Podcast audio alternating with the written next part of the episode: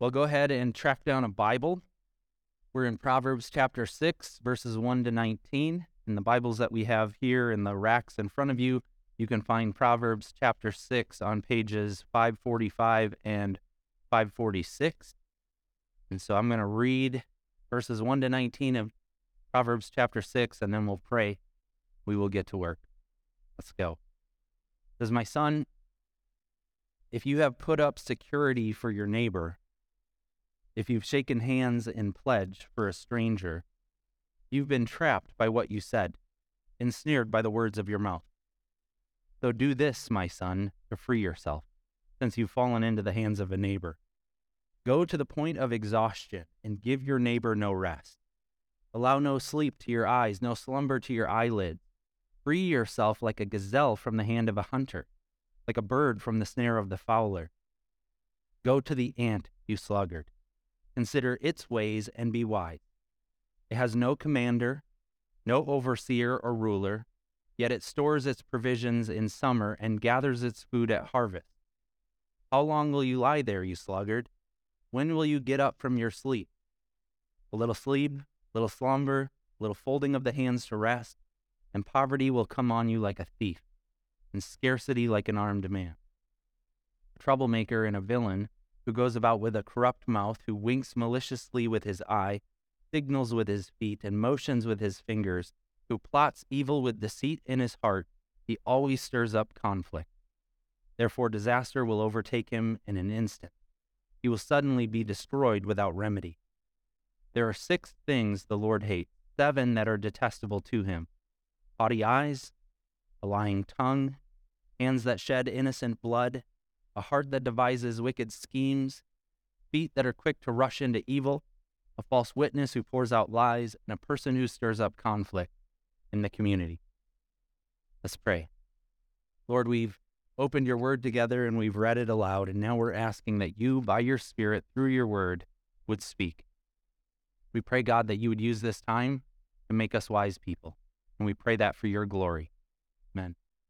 Amen. The book of Proverbs is a book of the Bible designed to help people live skillfully. That's what wisdom means. It's knowing how to order your life according to the reality that there is a God who made the world that we live in, and we want to live in step and in harmony with who He is and what He has done and how we are to relate to this world that He's made.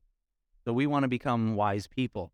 And as we walk our way through the book of Proverbs, we begin to recognize that it gives us all these big categories of life these things that we need to pay attention to. And in chapter six, we're introduced to three more categories here that we need to be wise with our finances, we need to be wise with our work, and we need to be wise people in general. And so that's what we're going to find here three different divisions. And it's warning us here about uh, being aware that there is foolishness in these financial promises to be avoided. So we avoid these foolish promises. We avoid foolish work practices and we avoid becoming foolish people. So let's take them one at a time. Verses 1 to 5, the foolish financial promise. This is telling us that there are situations where we strike up a deal and we put ourselves in the realm of harm. We make poor choices here and it is devastating to us. So look at verses 1 and 2. My son, if you've put up security for your neighbor, if you've shaken hands in a pledge for a stranger, you have been trapped by what you said, ensnared by the words of your mouth. In other words, it's saying that there's a way to kind of put yourself on the hook financially that is harmful to you, and you have put yourself in a situation where you are entrapped. It's reminding us that there are poor financial decisions out there. Now, this week, I, I, um, the funny thing is, I was like, okay, the mature stuff, that's going to be really, really hard. And so I just assumed like last week and next week, those would be the challenging ones. I looked at the calendar and I kind of circled this week and I go, oh, this one will be easy. And then this week I started working my way through it and I was like, ah, bummer. this stuff is really hard to understand and explain. And there was a bunch of extra work that went into it. But uh, um, one of the things that I did this week then was I looked at all the different instances where in the Bible it talks about financial dealing. Now, obviously, I didn't do everything, but it made me realize that this is talking about a specific instance. Because the Bible does tell us that there are situations where the people of God are permitted to loan money. Deuteronomy 24, verse 10. When you make your neighbor a loan of any sort, do not go in their home to collect the pledge. There's an, there's an assumption there that there, there will be situations where you will lend money. And then there's a provision that's given there, it's in the law of God of how to do that, and then things to protect, protect the borrower and what you ought to do as the lender and those sorts of things. In Psalm 112, verse 5, it says, Good will come to those who are generous and lend freely, who conduct their affairs with justice.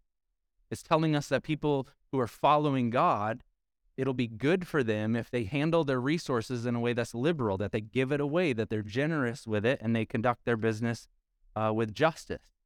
And so the assumption is in the Bible that we will, as the followers of God, we will look for opportunities to use our resources to benefit others. And so you have to ask the question well, what's going on here in Proverbs then? Why is it telling us to be careful of striking a pledge? Because in other places, you're making pledges. So what's going on here? I think the principle is this that you, as a follower of God, if you want to be wise, whenever you make any kind of financial deal, you need to do your homework. You need to be aware of the circumstances and the terms. You need to be aware of the character of the people that you're doing business with. All of that matters because if you want to be wise, you need to be careful with your resources. Generous for sure, but do your due diligence in terms of the sort of people that you're dealing with. Ty and M are building their home right now, and they're so and, and we own a church building now. There are all these different contracts that people will enter into.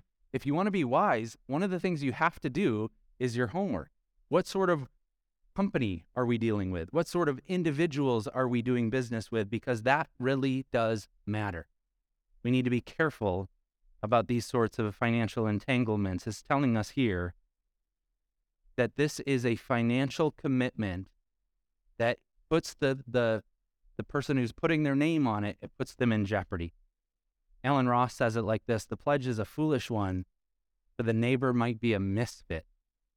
You look again at the at the verse, it says you're lending to a neighbor, and then it goes on to say you've put up a pledge for a stranger.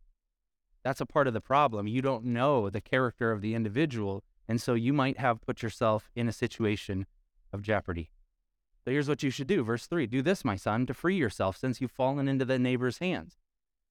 It says, Go to the point of exhaustion and give your neighbor no rest. If you found yourself in a deal like this, what you need to do is you need to work yourself out of it. And you need to go to the one that you have co signed their debt and you need to badger them. You need to stay on top of them until this debt is gone. You need to work hard to the point of exhaustion and give yourself no rest.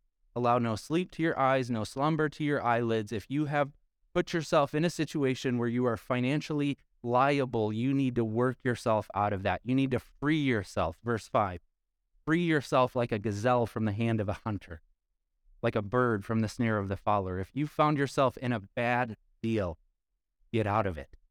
Do everything that you can to work yourself out of this deal. Babysit the borrower. Go to that person that your name is is put up as security against their their debt and you babysit them and you say, "How are you going to pay this?" Let's go over your finances again. Let's look at your budget. Let's make sure that you're able to pay off this debt because I've put myself in a situation where I'm financially responsible for you. So, this is reminding us that there is a foolish way to handle money, and it is foolish because you are unaware of the terms of the deal and you could put yourself in harm's way. So, this is telling us that even generosity can go sideways without wisdom you need to be very, very careful of the deals that you engage in. Now, if this is talking about finances in general, I, I see a reason why we should also talk about debt of any kind. And this is often a place that is cherry picked to justify those different conversations, but I think it's warranted. I think that we need to be careful about any of the financial transactions that we incur, including the ones that we put on ourselves. So I did student ministry for eight and a half years, and one of the recurring conversations for young people was, where am I going to go to college and how am I, how am I going to pay for it? And I would always counsel young people be very, very careful about taking on student loans. It sounds wonderful. Sounds like people just give you money, but the truth is, the average amount of money that people will, will get in student loans is to the tune of thirty-five to forty thousand dollars. And we had students who, there were some students who went away to universities and ended up closer to hundred thousand dollars in debt. And you start to look at that and you think, okay, if you want to be wise financially, to move in that direction and to take on that sort of, of tremendous debt puts you at a disadvantage for life. You're going to start your vocation in the hole and you're going to have a very, very hard time working your way out of that. So be careful of that sort of debt. Or in our society, consumer credit. Uh, credit card debt is insane. To pay 30% to borrow against your future income, it, it really it doesn't mathematically make sense. And so we need to be the kind of people who are wise and we look at our finances and we go, we want to make sure that we're not putting ourselves into situations where we are in financial jeopardy. And all that we're doing is trying to figure out how to make ends meet. Wise people should be careful with their resources. Wise people should do this Romans 13 8. Let no debt remain outstanding except the continuing debt to love one another. So we need to work very, very hard to ensure that we don't put ourselves in contracts that are unfavorable. And if we find ourselves there, we need to do exactly what this is saying work yourself to the point of exhaustion to get out. Free yourself from that entrapment. So be careful about foolish financial promises, verses 1 to 5. Secondly, be careful about falling into foolish work practices, verses 6 to 11. This is telling us that it is possible to have a job and to not be a very good worker. And that's dumb. That's foolish. It's possible to have a job and to not be industrious or productive and to actually be a sluggard. Let's look at it. It tells us here, verse 6 Go to the ant, you sluggard, and consider its ways and be wise. Learn this lesson from the insect. Learn from an ant. The way of wisdom looks like this go to the ant and observe their work ethic. So the ant can teach us the, the way of industry, and if we learn the lesson, we can become wise. That's what verse 6 is implying. So what, is, what does the ant do? Well, the ant works without supervision. The ant is intrinsically motivated. Verse 7. The ant has no commander, no overseer, or ruler. In other words, the ant doesn't have to report to a boss. The ant is not worried about their annual performance review and the potential of getting a raise or just staying at the same rate. The ant isn't submitting their quarterly goals and having somebody babysit them to make sure that they're doing their work. The ant isn't doing all these different things that we, I'm not saying those are bad things, we need them. Those are good and helpful resources, but that cannot be the motivating factor for whether or not we work the motivating factor for whether or not we work and the kind of work that we do should be intrinsic. It should come from inside of us, where we say, There's a job to be done. Work is a gift from God. And so I am going to get after doing this work.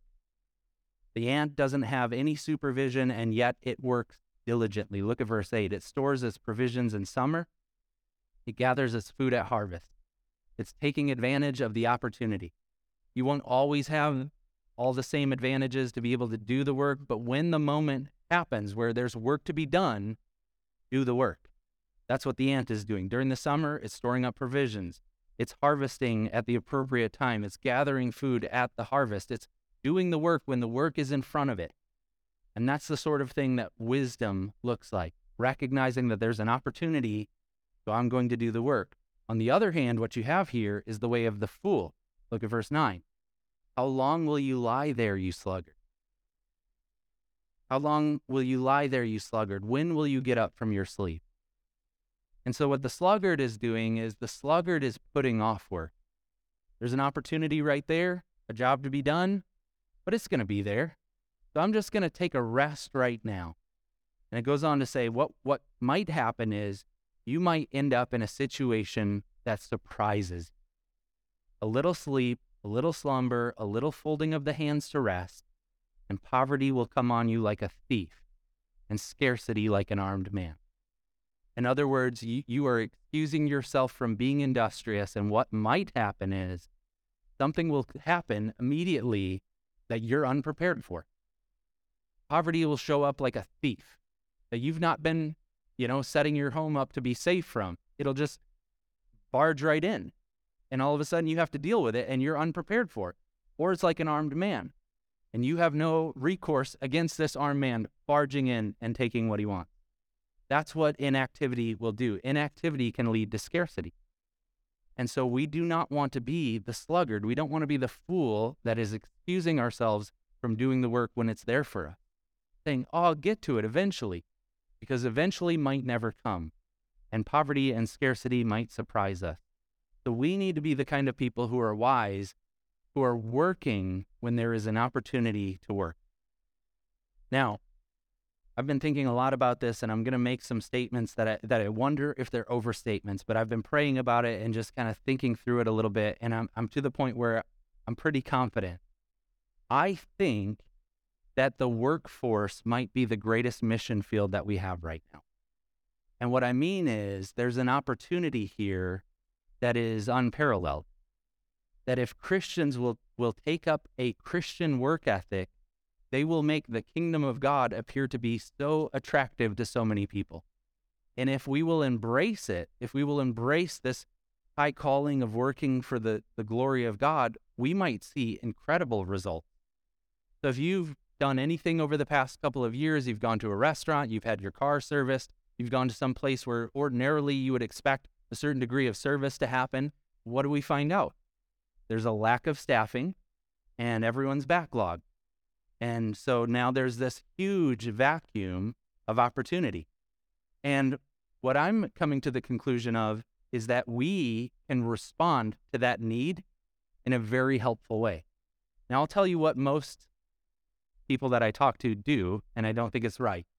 When we meet the lack of staffing, the lack of service, the lack of expectations, I think a lot of Christians assume that there's a Bible in, uh, a verse in the Bible that says what we should do is complain and bicker and argue and villainize. And I've not found that verse yet. If I find it, I'll let you know, but I don't think it's in there. Um, I think what we ought to do is we ought to step into that vacuum of need.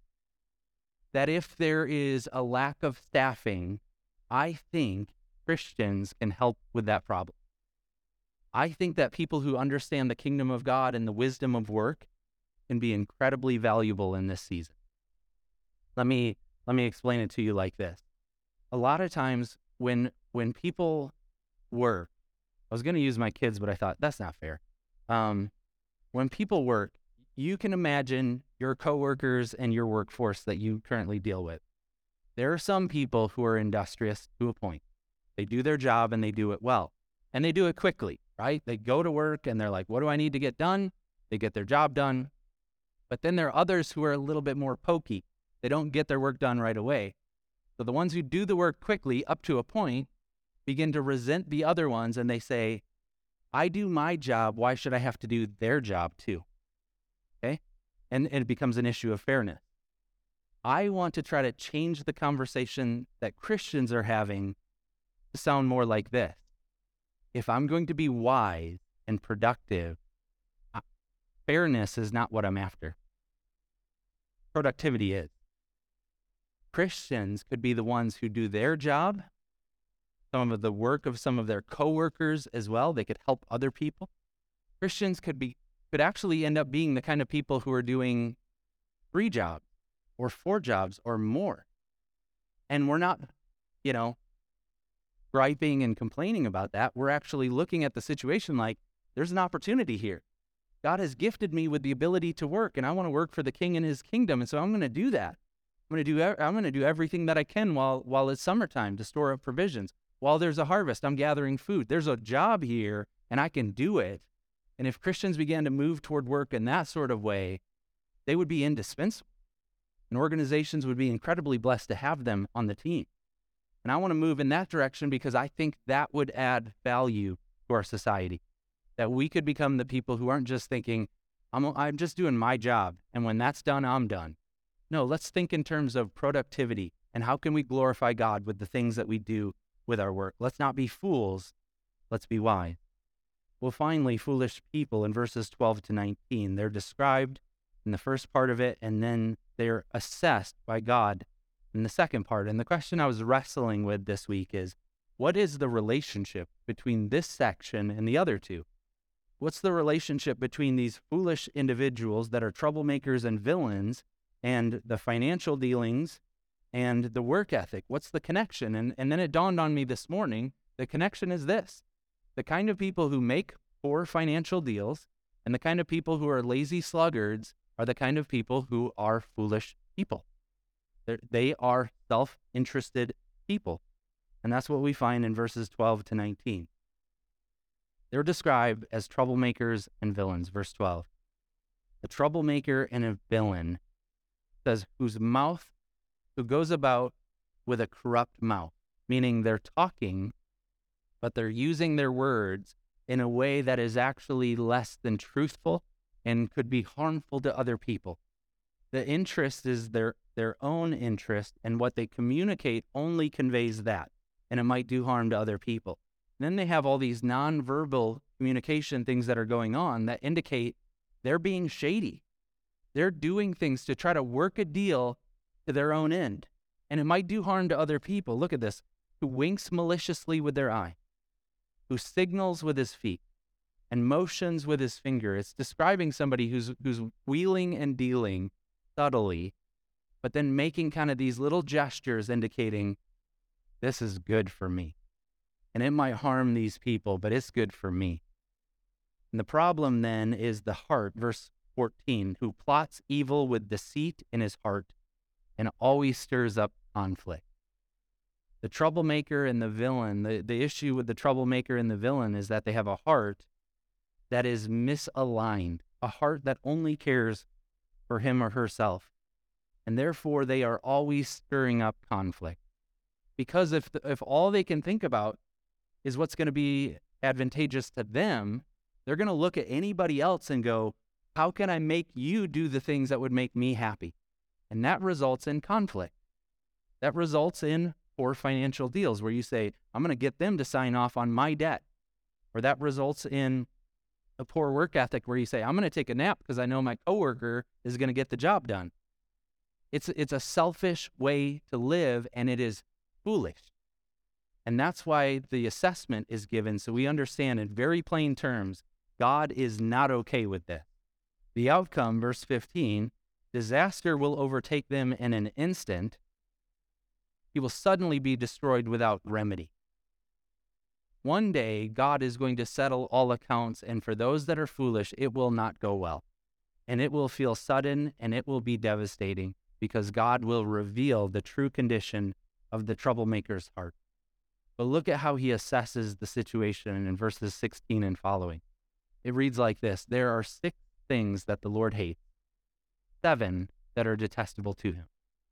So make no mistake here, these are things that God is not okay with and, he, and it lists them out. Verse 17, haughty eyes. It's a word for pride.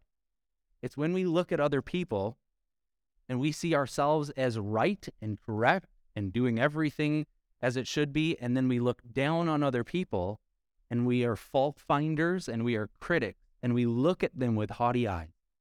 I'm right, they're wrong. My way's best. I could never stand to do it like them. We look at other people with these haughty eyes. Verse 17 goes on to say, lying tongue. We, we communicate in a way that is less than truthful. That we could be, we, we always tell the story in a way where we're the hero and other people are villains. And we lie with our tongues. We're not, we're inaccurate in the way that we communicate about life.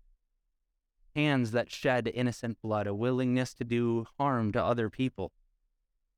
Verse 18, a heart that devises wicked schemes. Again, that command center of the soul, the heart, that's all, that in this case is always looking for uh, ways to manifest itself in these evil, wicked schemes. Feet that are quick to rush into evil. A willingness to go toward things that are not wise. Verse 19, a false witness who pours out lies. So when you're communicating about how things are in the world, you're willing to, to shade the truth in a way that is, again, going to paint you in the picture of being in the right and other people being painted in the picture of the wrong. And finally, verse 19, a person who stirs up conflict in the community. So again, you see that repetition between the, anatomy of the, the troublemaker and the villain and the things that God is opposed to. So Allen Ross, he says, look, if if the Lord hates these things, then it stands to reason that the opposite would be true. He loves and desires their opposite. Think about that. So if God hates all these things that we've listed off, here's what he loves. He loves humility.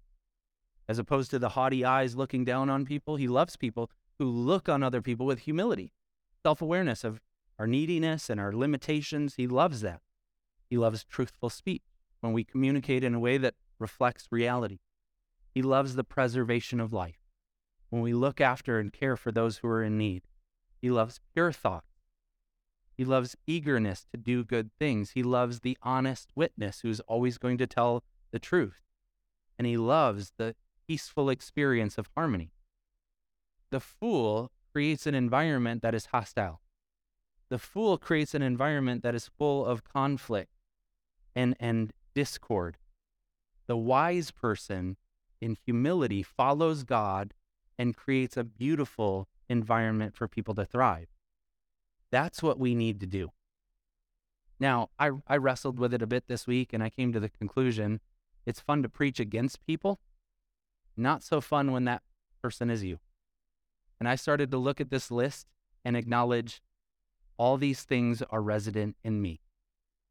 That I have a tendency to place myself in the very center of the universe and expect that everything else ought to revolve around me, and then to view other people as people to serve me, my universe, my kingdom, my, my agenda.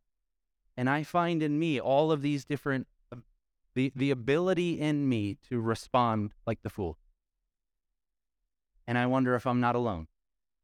I wonder if we were all to kind of examine our own hearts and think through how we behave and how we make decisions and how we live our life and how we order things around us. I wonder if we would find that sometimes the, the motivating factor in all of our decisions really is foolishness. The, the false assumption that it should all be about us. The pride that thinks that we ought to be at the center of the universe ruling everything.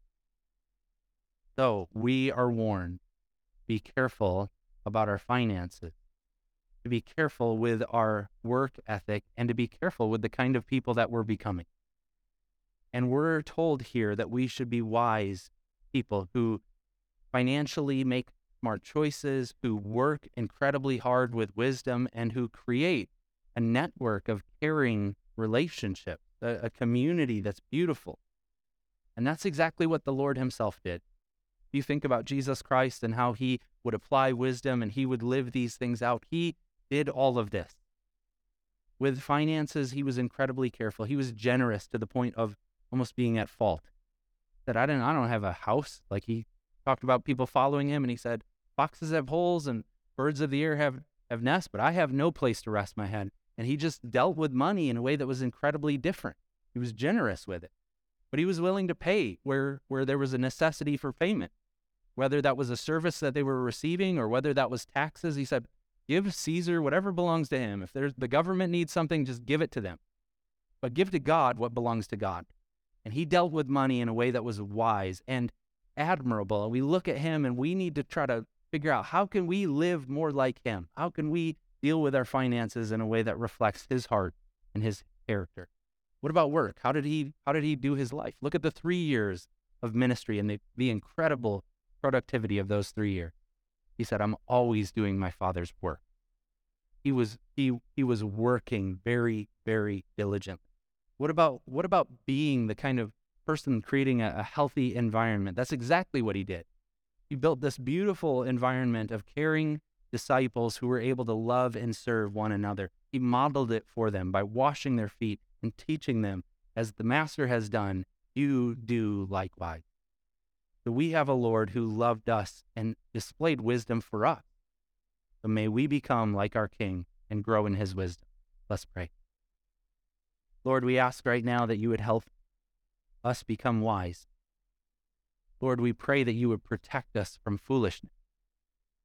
And uh, in this moment, I just want to acknowledge how easy it is to be reckless and foolish.